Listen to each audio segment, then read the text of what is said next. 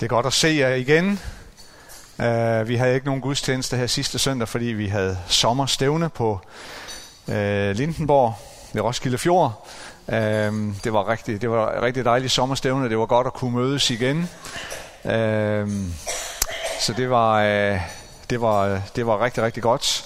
Uh, og uh, uh, nu er det også godt at kunne, kunne mødes til gudstjeneste igen.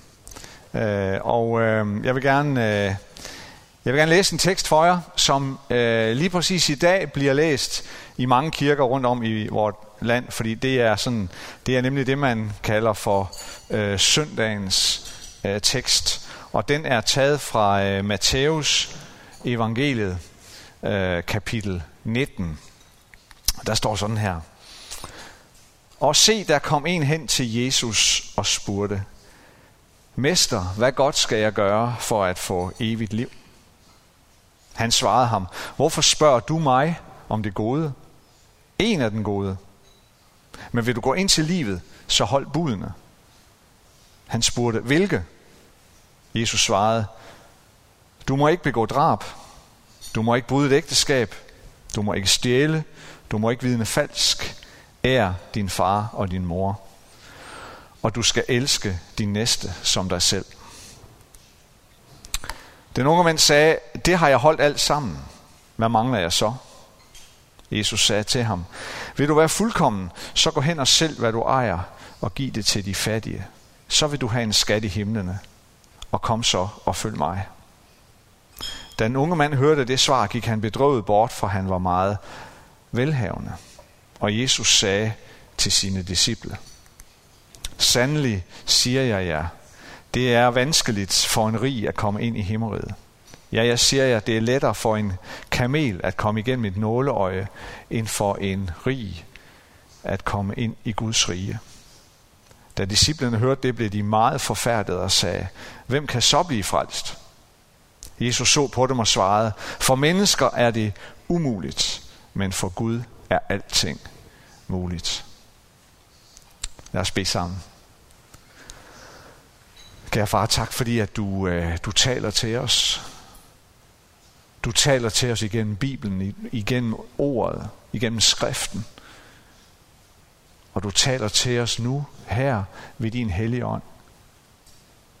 Giv os et hjerte, et sind og ører, som lytter til dig og som tager imod det, som du vil give os. Amen. Øhm, mange af jer kender den her tekst. Det er jeg sikker på, at mange af jer øh, har læst den sikkert mange gange.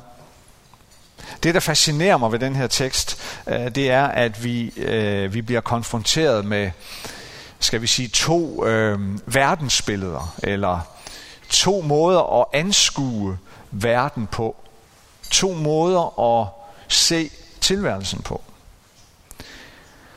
Det ene verdensbillede, det er repræsenteret af først den mand, som kommer til Jesus og stiller ham nogle spørgsmål. Og lige bagefter er disciplene, som sådan også lige har et opfølgende spørgsmål. Men en anden måde at se verden på og tilværelsen på, den præsenterer Jesus os for. Øh, og, og vi skal bare sådan lige se kort på de her to verdensbilleder, hvis man kan kalde dem det. Øh, situationen er den, at der kommer en mand til Jesus og spørger ham, øh, hvad skal jeg gøre for at få evigt liv? Øh, vi får ikke så meget at vide om den her mand, udover at han er ung, og han er rig, øh, og han har levet efter loven øh, igennem sit liv. Han, er, han har forsøgt at leve efter øh, Moseloven. Um, vi får ikke at vide heller, hvorfor han stiller det her spørgsmål. Det gør vi altså nogle gange i evangelierne. Det, det, det sker en gang imellem, at, at evangelieforfatterne, de sådan lige øh, giver os, hvad vi kommer sådan et, uh, sådan et uh, director's cut, uh, hvor, hvor, hvor, øh, hvor vi bliver indvidet i den, i den øh, ofte skjulte baggrund, hvorfor øh, et menneske stiller Jesus lige præcis det her, eller det her spørgsmål. Øhm, og ofte når vi får en forklaring, så handler det om, at, at spørgeren mest er indstillet på at finde øh, noget og, og øh, ligesom at fange Jesus på det forkerte ben, eller finde noget og anklage Jesus for. Men her får vi ikke at vide baggrunden rigtigt. Så måske handler det simpelthen om, at det er et oprigtigt spørgsmål fra mandens side. At det er et spørgsmål om, at han virkelig længes efter at finde ud af, øh, no, finde ud af det her med det evige liv. At der er tale om en oprigtig længsel, en oprigtig søgen. En, en længsel efter at finde noget, som han endnu ikke har fundet.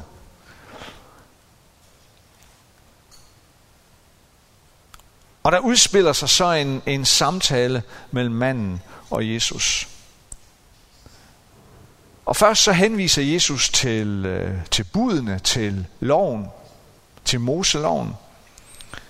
Øh, og Jesus, Jesus øh, siger som udgangspunkt til ham, jamen, jamen, jamen vejen ind til det evige liv, det er sådan set enkelt nok. Øh, hvis du kan leve efter loven, den kender du, så har du fundet vejen. Men manden er alligevel ikke helt tilfreds med svaret. For han, han, han siger, det har han, jamen det har jeg overholdt alt sammen. Jeg kender det. Det har jeg levet efter. Men der må jo alligevel være en følelse hos ham, der siger, at der stadigvæk mangler noget. Still haven't found what I'm looking for, synger U2 og Bono. Og det er nok den her mands oplevelse. At han ligesom endnu ikke har grebet det. At han endnu ikke har fundet det, han leder efter.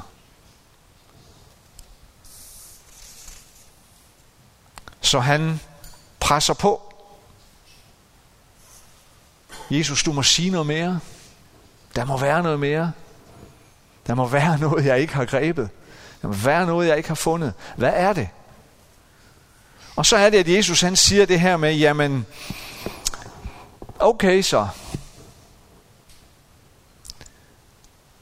I dit tilfælde, eller det siger Jesus ikke, men det er sådan, det er den parentes, jeg tillader mig at sætte, det skal jeg nok lige vende tilbage til. Så vil jeg sige det sådan her. Til dig vil jeg sige sådan her. Selv alt, hvad du ejer. Giv pengene til de fattige. Så vil du have den skat i himlen, som du sådan længes efter. Og kom så og følg mig. Giv alt, hvad du har. Skaff dig af med det. Giv det til det fattige. Og kom så herhen og stil dig bag ved mig. Så går vi. Kom, og vær med, kom så og vær på vandring sammen med mig. Og resultatet er desværre ret så nedslående. For manden kigger bedrøvet ned i jorden. Han vender sig om og går lige så bedrøvet hjem.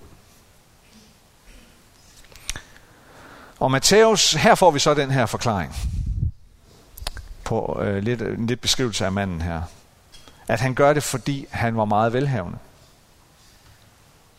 Og da Jesus sagde det her sidste om at sælge alt det, han havde, alt det, han ejede, og give det til de fattige, lige der, så støtte manden panden ind i muren. Han stødte han lige direkte ind i barrieren for, hvad han mente, han magtede eller formåede. Okay, der har jeg så nået grænsen. Der er kløften, jeg ikke kan træde over. Jeg må vende bedrøvet hjem. Og så springer vi hen til disciplenes reaktion. For de overvejede jo samtalen mellem Jesus og manden. Og da han så var vendt om og gået hjem bedrøvet, så vender Jesus sig om til sine disciple, og så forklarer han og siger, at det er lettere for en kamel at komme igennem et nåleøje, end det er for en rig at komme ind i Guds rige. Og disciplene, de bliver rystet i deres grundvold. Og så siger de, jamen hvem kan så overhovedet blive frelst? Og der rammer de jo hovedet på sømmet. Der stiller de virkelig et oprigtigt spørgsmål. Jamen Jesus, det, så er det godt nok svært at blive frelst. Så er det godt nok svært at komme ind i Guds rige.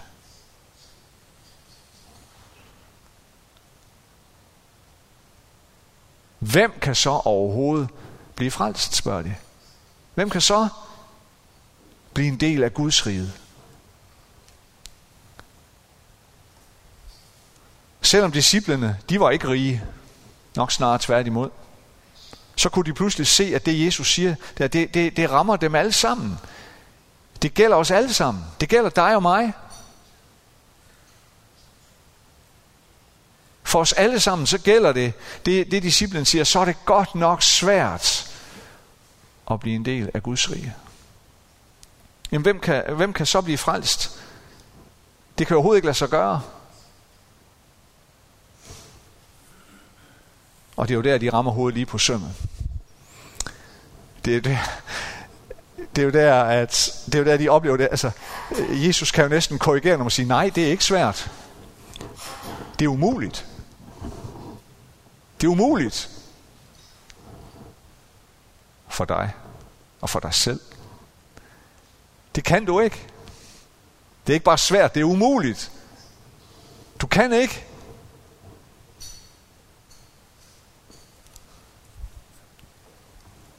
Selv.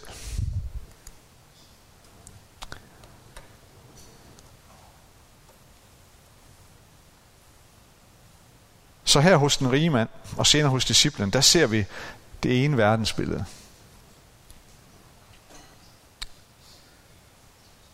En bestemt måde at anskue verden, tilværelsen. En måde at se på vi mennesker på. Se på os selv og se på de muligheder, de ressourcer, vi har. Det er det verdensbillede, som siger, at jeg er mere eller mindre på egen hånd. Der skulle have stået hånd derefter. I får lige en ekstra forklaring. På egen hånd. Det er det verdensbillede, der siger, at jeg er mere eller mindre på, på egen hånd. Når det gælder noget, om at opnå noget her i livet, så må jeg klare mig selv. Når det handler om at strække sig efter det største, det bedste, det smukkeste, det dyrebareste, det der kan fylde min sjæl og mit liv med den allerstørste glæde og fred, så er det op til mig selv at klare det. Og hvis vi ser sådan på verden, hvis vi ser sådan på vores tilværelse, og hvis vi ser sådan på vores fremtidsmuligheder, så er det klart, at vi ret hurtigt konfronteres med grænser og begrænsninger. Så konfronteres vi ret hurtigt med, at vi på et tidspunkt kommer dertil, hvor vi oplever, at vi er begrænsede væsener. At vi har nogle grænser for, hvad vi kan afstedkomme, hvad vi kan opnå, hvad vi kan klare.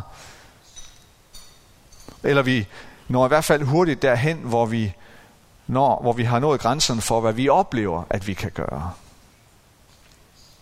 Den rige mand, han når grænserne for sin egen formåen, da Jesus udfordrer ham på hans rigdom. Da Jesus udfordrer ham til at give afkald på den, for at opnå det, han virkelig længes efter. Det var muren for ham.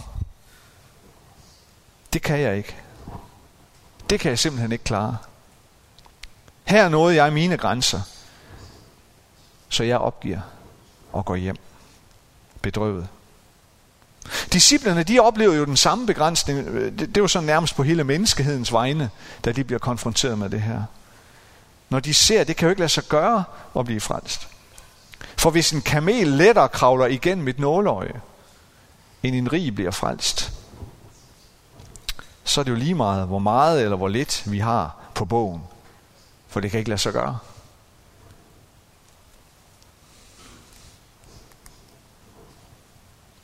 Og så har vi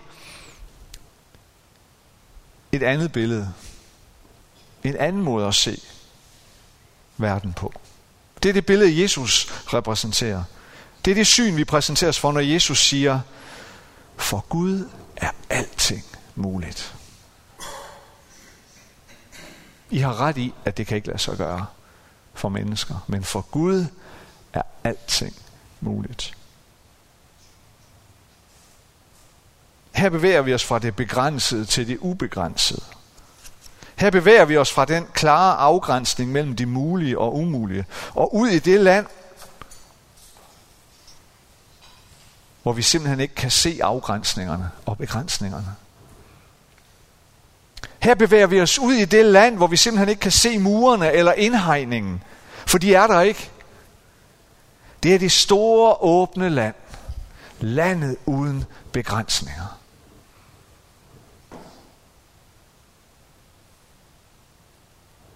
Så det er lidt det billede, vi står med. To lande. Guds land og vores land. Og vi står selvfølgelig her i vores land og ser på verden.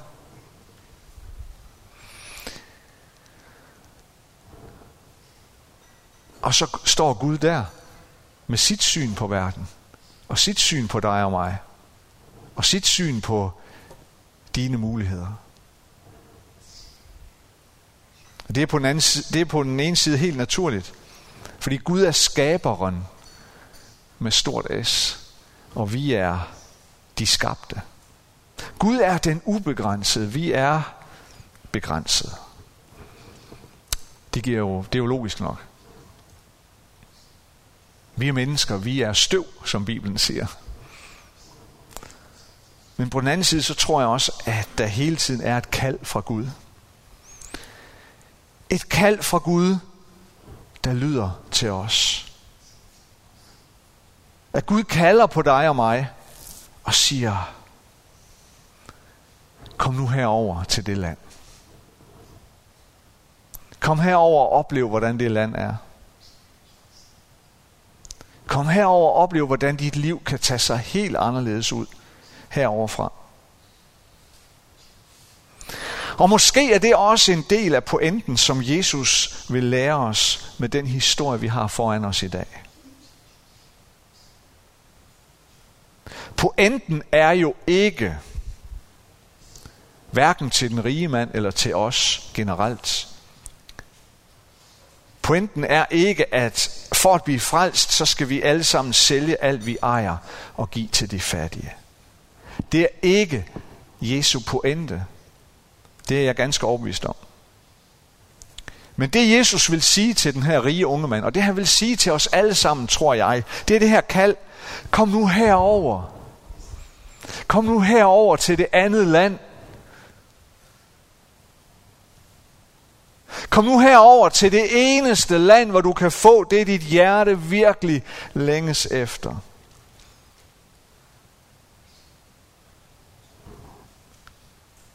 Så længe du insisterer på at blive stående på det der land, hvor det, han, hvor det alt sammen handler om det, du kan eller ikke kan, så går du glip af noget, så får du det ikke. Så længe du bliver stående på det land, hvor alt er overladt til din begrænsede indsats, så får du det simpelthen ikke. Så går du glip af noget.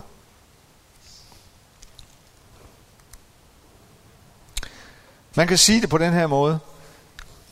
For at blive frelst, må jeg først blive fortabt. For at blive frelst, må jeg først blive fortabt.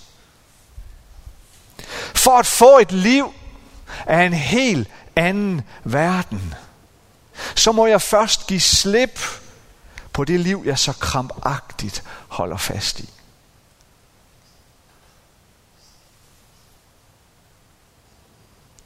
Det, som den her unge mand så krampagtigt holdt fast i, det var hans formue. Og det vidste Jesus. Det var derfor, han sagde til ham der, giv nu slip. Giv nu slip. I det øjeblik, du gør det, så får du, hvad dit hjerte længes efter. For at træde ind i det land, hvor Gud kalder på mig, så må jeg jo nødvendigvis på en eller anden måde træde ud af det land, jeg opholder mig i. Jeg må træde ud af det land, som fortæller mig, at det er mig selv, skal eller kan gøre noget, for at jeg kan komme til at smage det ubegrænsede liv, som jeg så meget drømmer om og længes efter. Hvad skal jeg gøre for at arve evigt liv? spørger den rige mand Jesus. Og bare lige det der spørgsmål. Hvad skal jeg gøre? Det viser, hvor fast han sad i det land, han havde bygget det hele op om sig selv. Alt det, han kunne afstedkomme. Hvad skal jeg gøre for at få det? Og det var det, Jesus ville forklare ham. Jamen, du kan ingenting gøre. Du kan slet ingenting gøre for at få det, du længes efter. Du kan overhovedet intet gøre. Din eneste redning, det er at komme herover til det land, jeg kalder dig til. Hvor det er mig, der gør det, som er umuligt for dig.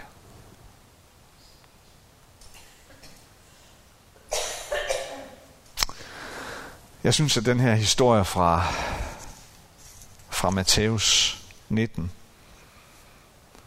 den fortæller os noget om, hvor alvorligt og hvor dybt vi nogle gange sidder fast i det land, som hele tiden vil fortælle os, at det kommer an på os selv, og hvad vi kan eller skal gøre for at redde os selv.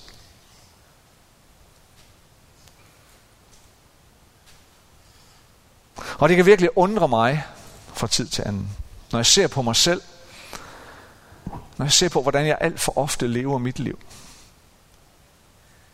og hvordan jeg prioriterer,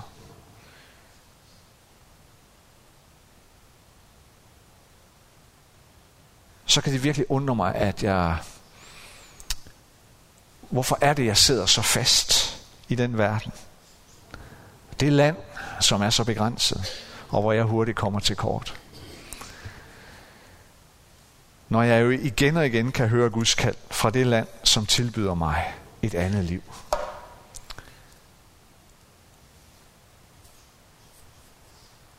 Når jeg kender til det kald fra det land, hvor der er ressourcer tilgængelige, som, aldrig nogensinde, som jeg aldrig nogensinde vil kunne frembringe af mig selv.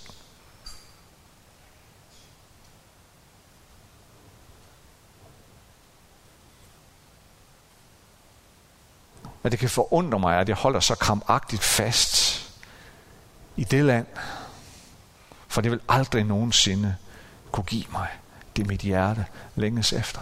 Det vil aldrig kunne mætte min sjæl.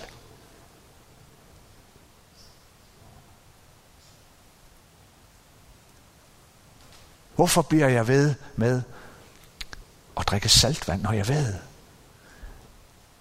at det slukker ikke min tørst? Tværtimod. Når jeg ved, at det rene, ferske vand findes hos Gud. Hvorfor holder jeg så stadig fast i et land med mure og forhindringer? Hvorfor holder jeg så stadig fast i et land, som på så mange måder vil fængsle mig og binde mig, frem for at kaste mig i armene på det land, som tilbyder en frihed af en anden verden. Et liv uden alle disse barriere og mure. Det forbliver mig en gåde. Men jeg ved indimellem, hvor fast jeg sidder. Og måske oplever du også at sidde fast.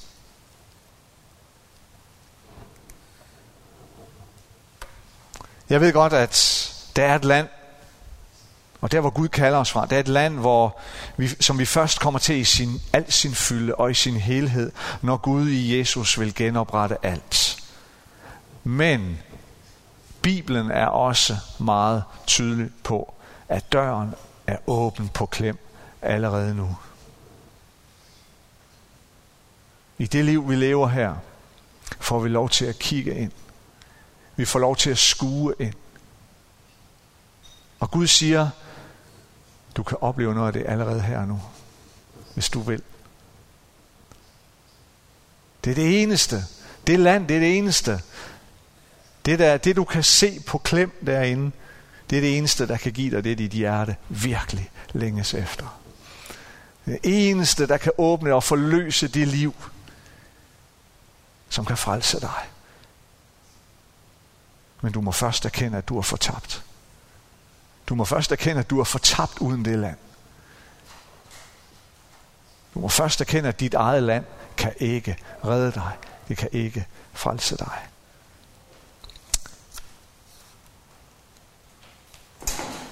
Vi vil bede sammen nu. Og øhm,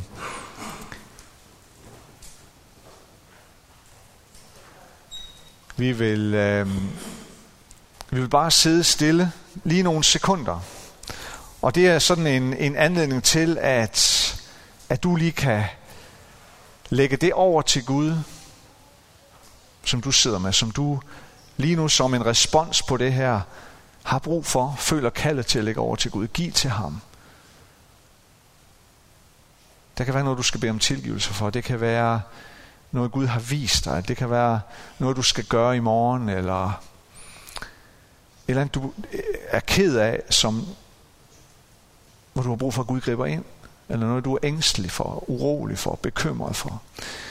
Så lad os tage nogle sekunder, hvor vi bare sidder i stillhed. Og efter nogle sekunder, eller et øje, nogle øjeblikke, så vil jeg så vil jeg bede en bøn, og den, øh, måske har du aldrig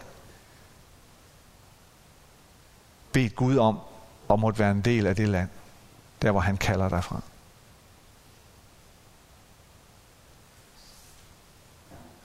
Så vil jeg bede den her bøn på dine vegne, og du kan i dit, i, i dit indre bede med på den her bøn. Og lad det være din bøn. Måske er det første gang, du siger, Jesus, jeg vil leve mit liv sammen med dig. Og jeg vil vende det gamle land ryggen. For det kan ikke give mig det mit hjerte længes efter. Eller måske skal du gøre det på ny. Så bed, bed med på den her bøn i dit indre. Men lad os bare lige sidde stille nogle øjeblikke først.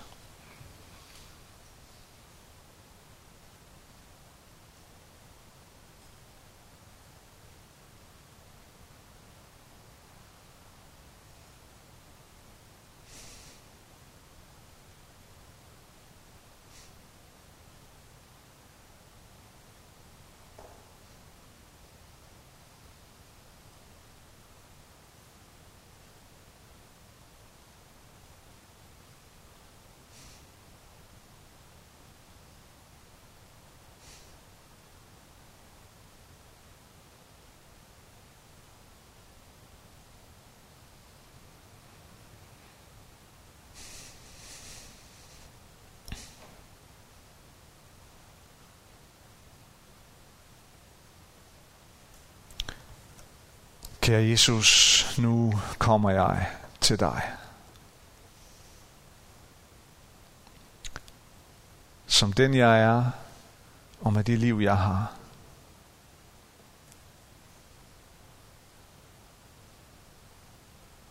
Tak for dit kald om at være hos dig.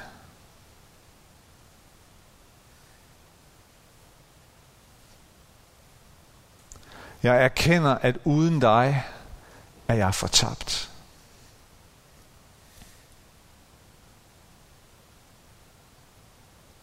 Jeg erkender, at uden dig er det umuligt at blive frelst.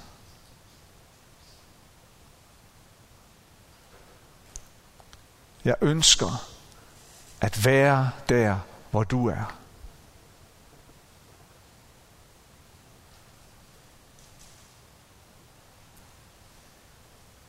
Jeg ønsker at leve mit liv i det land, i din umiddelbare nærhed.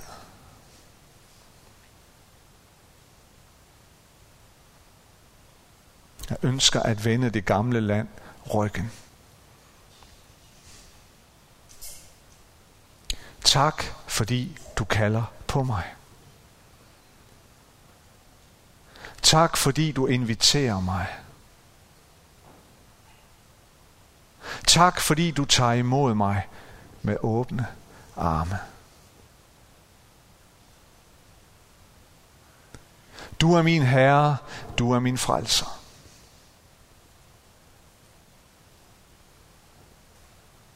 Jeg ønsker at leve mit liv sammen med dig. Amen.